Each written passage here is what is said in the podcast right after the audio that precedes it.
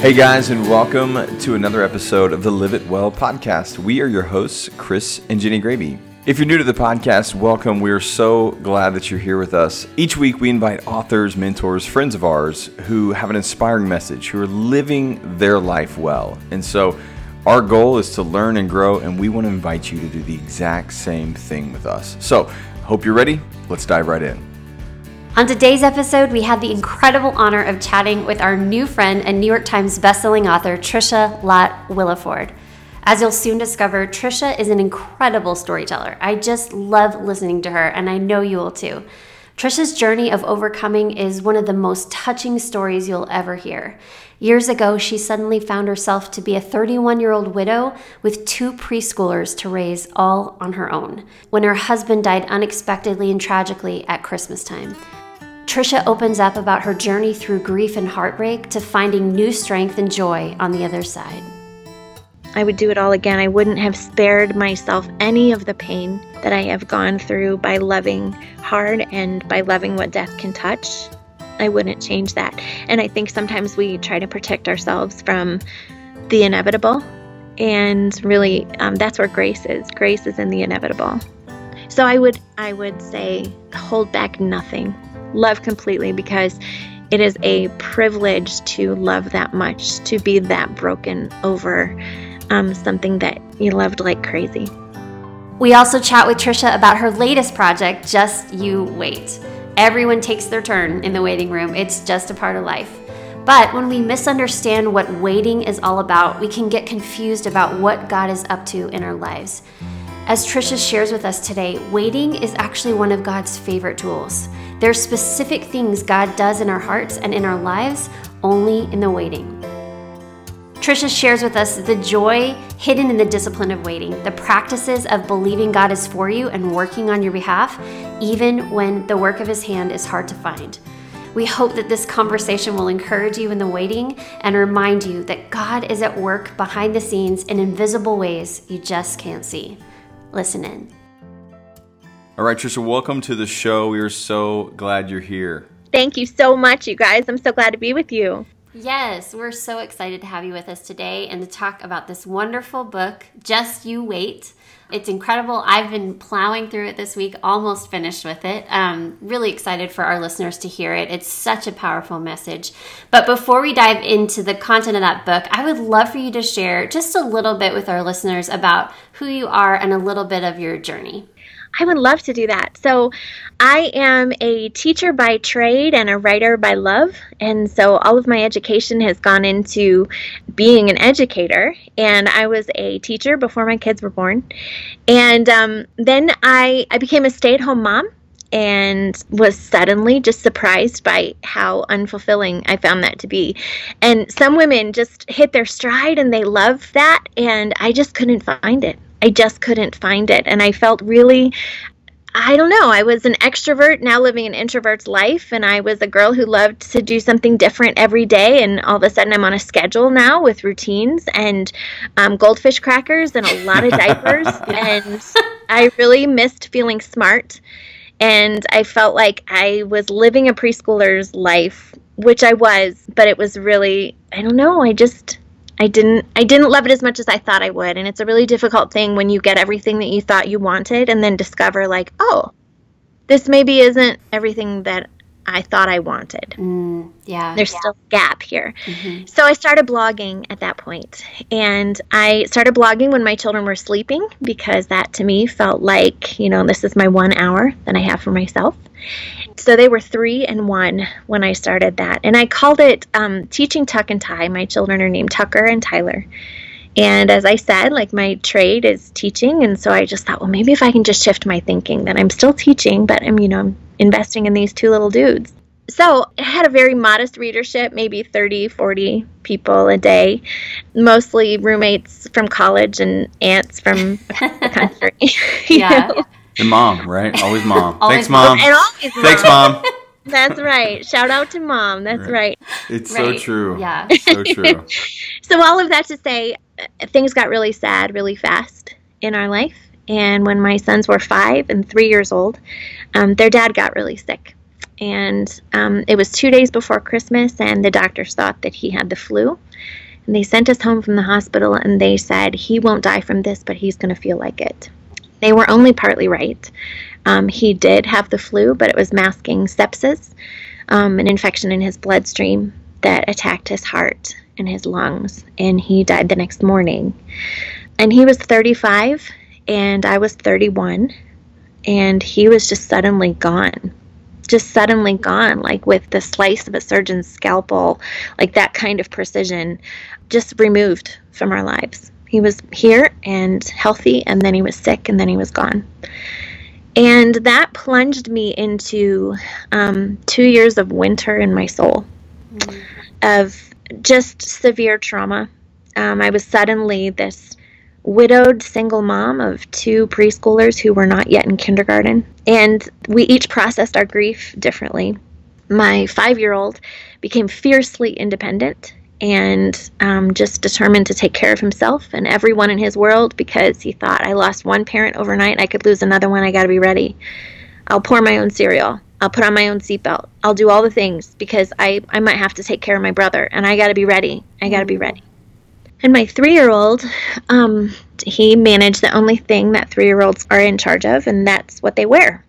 And so he, for several months, he would not take off his jammies, his Thomas the Train jammies, or his Lightning McQueen jammies. He just alternated between those two things. And my therapist said, You let him you let him because the bottom fell out of his world too and this is the only thing he's in charge of and so he's he's being in charge of the one thing he can control mm.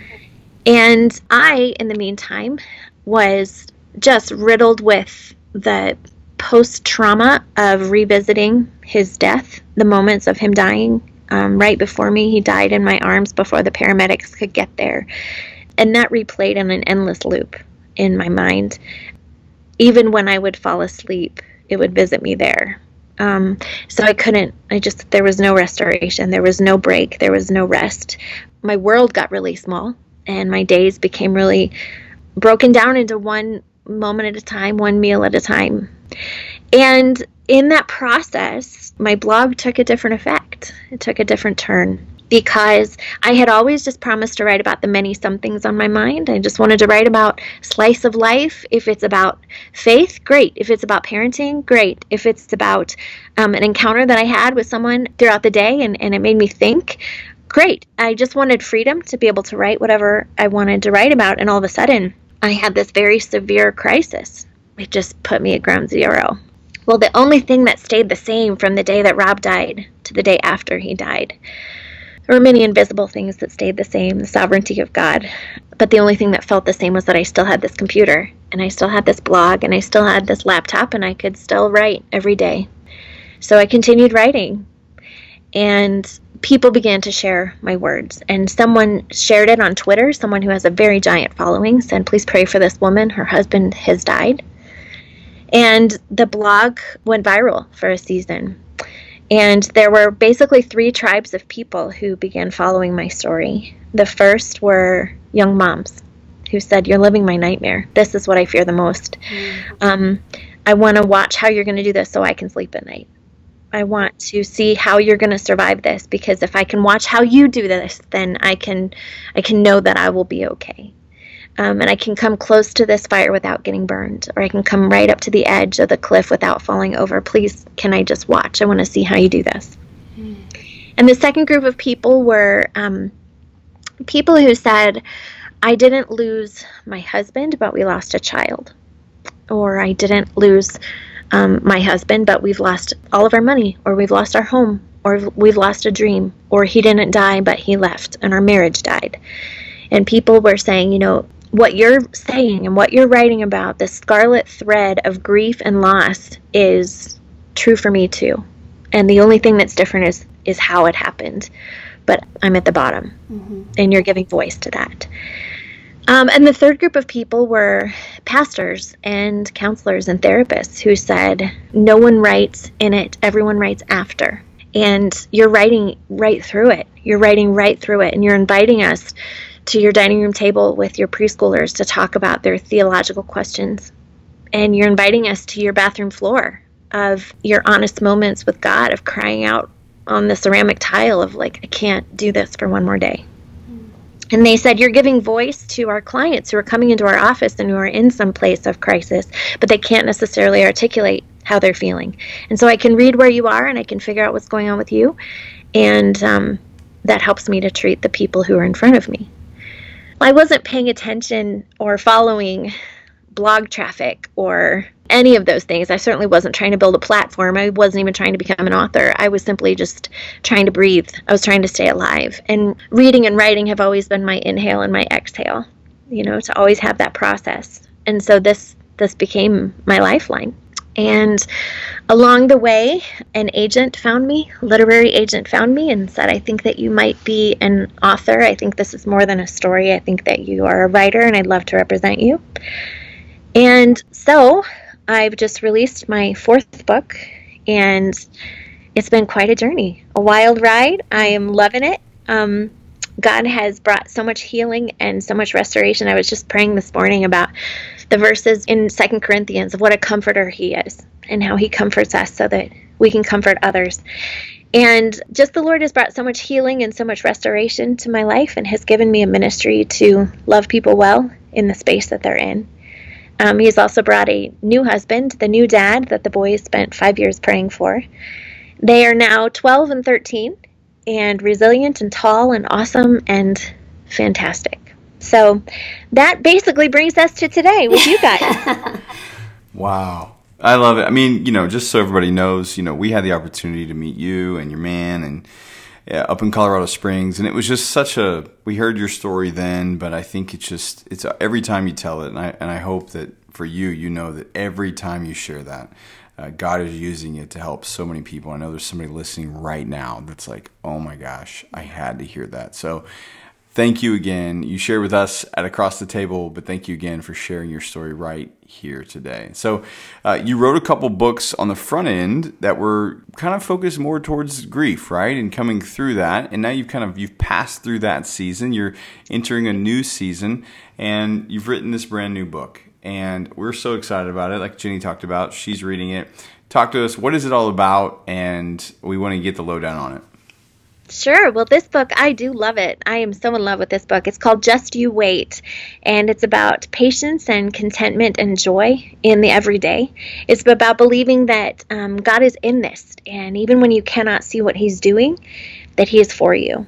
Mm-hmm. And um, my husband Peter and I were talking one day as I was kind of trying to think about what should the next book be about. What do I want to write about? And I said, you know, I've really been thinking about the process of waiting and about how I really feel like it, it breaks down into these three different stages that we always have like this separation, this longing, sense of something that we're really hoping for. And that's when the wait begins, when you realize you're separated from something that you want, whether it's a job or a baby or to win the lottery or, you know, whatever mm-hmm. it is. Like I'm, I'm waiting for that to happen.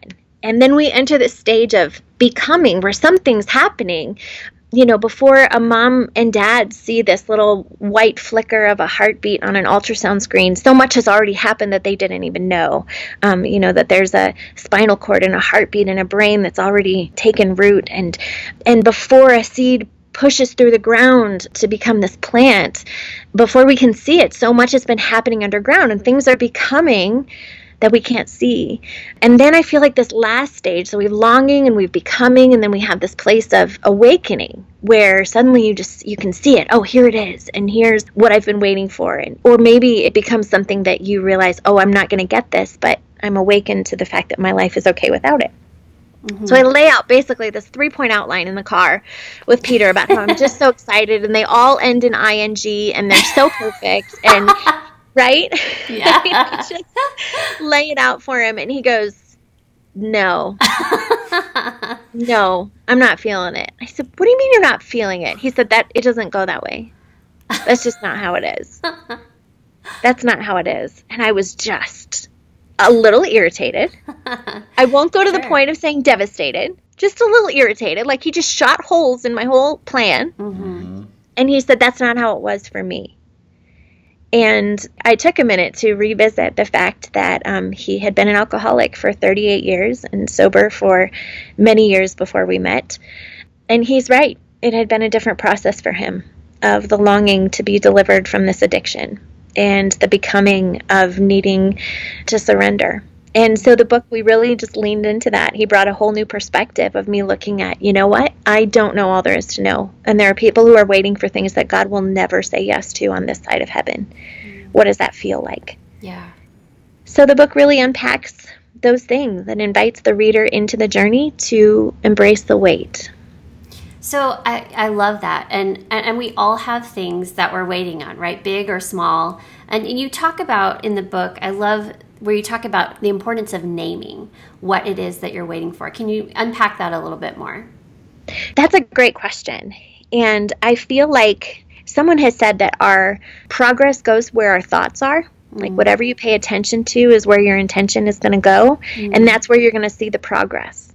And when we are unaware of what we're waiting for, it can kind of grow into this just low grade anger mm. that's just pervasive. And it spills into every corner of our lives where we can get upset over a glass of spilled milk when really we're waiting for a diagnosis from the doctor, you know, or something yeah. like that. And when we can be really specific about what it is, not only are we able to identify it in our spirits, but we can also then identify it before the Lord to mm-hmm. say, here's specifically, this is what it is. This is what I'm laying on my altar.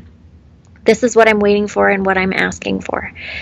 And then we can also become more aware of answers and indications of what God might be doing. And so I think it's really important for us to really identify. I had a reader who contacted me and she said, I read your book because I wanted to, not because I felt like I was in a wait. And she said, and then I realized, oh, actually I am. She said, my husband is very ill and what I'm waiting for is nothing good. Mm. He has Alzheimer's and he's progressing and it's getting worse. But she said, This isn't going to change. It's not going to get better. What I'm waiting for is for this to just get worse and be over. That's what I'm waiting for. And I needed to identify that that's what it is. I'm losing him. And this is a thousand goodbyes every day. Mm. And I'm waiting. I'm waiting for big things that God isn't going to say yes to. Gosh, that's huge. Yeah. That's that's huge. That's something that only the Lord can hold. Yeah.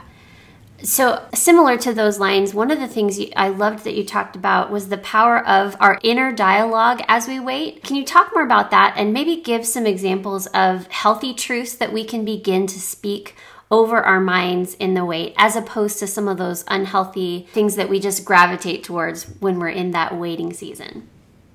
Yeah, I can specifically tell you, Jenny, that especially in my season of deepest depression, I noticed that I would hear myself thinking thoughts to myself of, I can't do this. Mm. I can't do this again. My children don't have a dad. I can't do this by myself. I don't have the strength for this. And realizing that what we tell ourselves can become our truth, even if it isn't true. Mm. And I needed to take a step back from those things to realize I may feel like this is true, but feelings are fine. They're not right or wrong, but they're not always accurate mm-hmm. to the truth of what is happening. So instead of saying, I can't do this, I could say to myself, you know what, I'm just going to do the next thing. All I'm going to do is the next thing. What is the next thing? Mm-hmm. Or um, instead of, my kids don't have a dad, you know what, that is a true statement, but they have a really good mom. Mm-hmm and there are a million ways that I can be good at this, and I'm going to do the next thing to figure out what that is. And looking at that inner dialogue, like if you had a friend who every time that you were with them, they got into your wallet and took $20 out of your wallet, finally you'd be like, I'm not sure I can afford this friendship, right? like, this is really costing me. This is yeah. really expensive. Well, sometimes it's that person in your head that is stealing from you. That person that's yourself that's saying, you know what, you're awake and I'm going to start talking to you and telling you, you can't do this. You don't think you're good enough for this. You're, who do you think you are? Mm-hmm. And when we can identify what those things are to say, you know, instead of, oh, I hate this stupid job and I hate my stupid life. Um, okay, you know what? I have work today and it's not my dream job, but I'm going to keep doing this until the next opportunity comes or instead of whatever fill in the blank is that is um, negative, to be able to turn that around and to say, you know what, this is really hard. I can do hard things. Mm. I am really strong. This is bigger than I am, but so is God. And to be reminded of, of those truths, even if they are just little tiny nuggets that we hold on to, it has a powerful anchor. Absolutely. That's so good. I feel like your friend sounds like my children. just Always another, taking another money 20 from- bucks, huh? He's seen it. I'm not going to end this friendship, but I got to figure out how to. Yep. This is getting very expensive. Very Yeah. expensive to be your father, raising you. Yep. Okay, so I want to talk about your thought process on sharing with others what you're waiting for. Yeah. Is there kind of something you kind of formulate or aspire to, or the way you kind of go, hey, this is people you share with, you don't share with? And I mean, know we're all waiting on different things, right? But but what's your take on sharing with others while you wait? No one has ever asked me that question. Nailed That it. is like you nailed it. Nailed it. You nailed it. My first instinct in answering that question is that there are some things too sacred to speak out loud. Agreed. There are some things that are I, I can't give it away. Yeah. I can't say it out loud. I can't say it to anyone. I can only write it down. Mm. I can only whisper it in my most implicit, silent thoughts that are prayers. Mm-hmm. Another piece of that about not talking about the things that I'm waiting for um, is that sometimes if I talk about what I'm waiting for, then I can feel like I'm manipulating the outcome. Hmm. And if God is the only one that I'm giving it to, then I can be confident that He is the one who is making this happen. It really is a test of the muscles of your faith to realize, you know what? I am laying this out before the Lord. I am asking for these specific things, and I'm only telling you about it so that when this happens, I will know that you are the only one Yeah. who could have done that for me. you are the only one who made this happen. So, certainly, there's space for processing with people. Certainly, there's space for trusting and being accountable to people or simply just sharing where you are. But some things are just really sacred. And I guess it depends on what you're waiting for. If you're waiting in line at Starbucks and you're waiting for your drink, this is not a big deal. um, Unless if- it's if you're- pumpkin spice latte, day number one. Like Day number one. today is. Today is the day, right? I mean, That's a big deal. Yeah. That's a big deal. Hold on to that. That's and look, we're talking about it. We're talking about what we're waiting for. Right, we're sharing. Those we things are. are. Are, okay to share. yes. So funny. No, that's really great. I th- and I think you nailed it. It's true. I mean, everything we're waiting on can be different, but you're right. If it's kind of that sacred thing you're waiting on, trust the Lord with it. Right. Give it to Him Yeah, right. and know that when it comes, you can only give the credit back Right. to Him. That's good. Yeah. Yeah. So thank you. Yes. Mm-hmm. Okay. One of the other things I love that you talk about um, before we get to our final closing lightning round, you talk about that sometimes the Lord allows us, kind of in that becoming section, He allows us to kind of go through that waiting season so that we can become someone new on the other side of the waiting. I just love that. I can't stop thinking about it. And we were even talking to our teenage son about it last night, reminding him as he's waiting for his big growth spurt to come. That's his waiting. He's just oh, right on the cusp of it.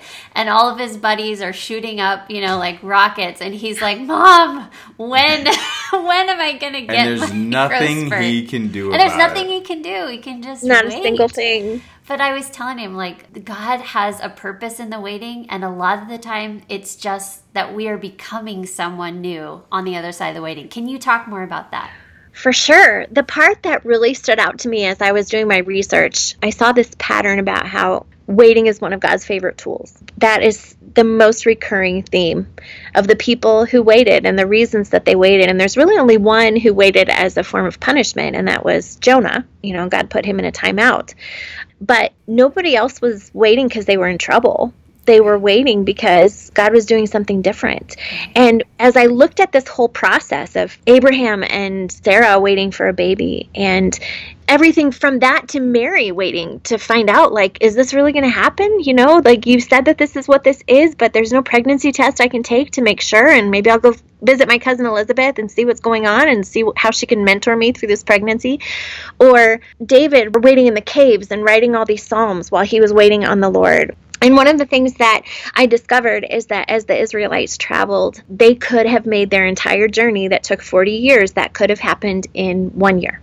It could have happened in three weeks, but you know, given the fact that there were a million people and two million camels, you know, let's give them a slow down pace. But it really could have happened in a year if they, if we look at the map and go from point A to point B. it could have happened much faster. But God was not interested in their arrival. That that was not his ultimate goal. He want he was interested in who they were becoming. He was interested in what was taking place in their souls and in their forgiveness and in their awareness of who he was. And so very often we think that we're waiting for something, but God's waiting for something entirely different. Mm. And who we become in that process it matters so much more to him than the physical growth spurt that your son is waiting on. Um, the growth that is happening in his heart and his mind right now, um, as your family has just moved across the country and he's navigating new changes in, in your family and in your community and in your school. And yeah. I mean, if he were navigating you and I, we all know on this side of adulthood that it's it's no big thrill what he's about to encounter. You know, right? Much to his surprise, it, yeah, everything's more complicated. Yeah, and I'm okay with him fitting in his shoes for just a little bit longer. right? You know, because we all know that there's about 15 pairs of shoes that are coming. You're exactly right, and they're going to come fast and furious. They're yeah, going right. to come hot, coming yeah. in hot. You're exactly right but the, the changes that are happening in his heart and his mind and in his soul and he's becoming a i mean i'm i haven't met your son. I haven't had that privilege. But from what i know of watching your family he's becoming a, a man of compassion. That's the word that comes to my mind right now. And that's far more important than his voice dropping or far more important than how tall he is. And all those things will fall into place later. And so when i look at that in my own life that i think gosh this is what I, I'm waiting for. I want this to happen. And God's saying, yeah, but you and I are working on some inner stuff that's invisible. Mm. And that's far more important to me. Amen. Yeah, so, so good. good. so good. Yeah, and he's the kid's one of a kind. He's an he's an amazing kid. Thank you so much for sharing that. All right, when somebody grabs this book, when the thousands and millions of people out there grab this book and read it, what is your hope when they set it down when they're done? What do you want them to walk away with? Oh, I love that question. I want them to feel seen and known in the place where they are because they are seen and known in the place where they are. Mm. I want them to believe that the Lord is in this. I want them to have an awareness of the fact that He's in the wait and He's in the details and He is hard at work networking on their behalf and He is hard at work in a creation that they cannot even imagine. I want them to feel seen and known and to be able to also see and know God that He's in this. Mm. That's so good. So good. Love, Love it. it. All right. Well, for everyone listening, go get this book it's right so now. So good. Yes. So good. Whatever right. you're waiting on, this will be yeah. a good guide through, yes. through your journey. Absolutely. For sure. All right, we're gonna we're gonna hit you with our three final rapid fire, just insane questions. Are you ready? I'm ready. Insane questions. They're not insane. Okay, I'm no. sorry. Just, a little bit of inflection, yes. A little bit extra. We always close out the show asking the same three questions. Are you ready? I am ready. Yes. Is okay. that a question? It's Was a question. No, one? that's the first. question number one. Are you ready? Nailed it. you got that one great. No, it is. Um, what is a book that's changed your life? I know you're a big reader, so this will be hard for you to pick one. What's a book that's changed your life? What's a habit that's changed your life? And what advice would you give to the younger you? So we'll start with a book. What's a book that's changed your life? Okay. The book that has changed my life is called Writing Down the Bones by Natalie Goldberg. Nice. She is, I believe, the queen bee of writing memoir. And she has really explored the fact that um, writing is something you can practice, it's something you can do on a daily basis. I believe she is Buddhist, so it, it's written through a different faith lens, and so you need to read it with that mindset. Yeah. But her writing practice taught me how to write and taught me how to lean into the daily practice of this to realize that anything else that anyone ever does, whether it's playing the violin or playing the piano or running a race or being a football player, whatever it is, they practice and they get good at it. And somehow with writing, we tend to feel like, well, you took English, right? I mean, you know the alphabet and you can hold a pen. Like, can't you just sit down and write? And no, that's that's not the case. it takes some practice. Right. Um, that book changed my life because it taught me how to write. And in fact, um, I now teach a workshop that's called Writing is Worship, mm, and it's nice. about um, where the pen meets the page. The retreat is called the pen and the page, and it's um, it's really about learning how when when you invite the Holy Spirit into that space, He shows you where, what your story is, and He shows you who's writing it with you, which is Him. So that book changed my life because it taught me to be a writer, but also taught me how to teach writers. So writing down the bones Love by it. Natalie Goldberg. Wonderful. Love it. All right, second question. What is a habit that has changed your life? You're going to laugh.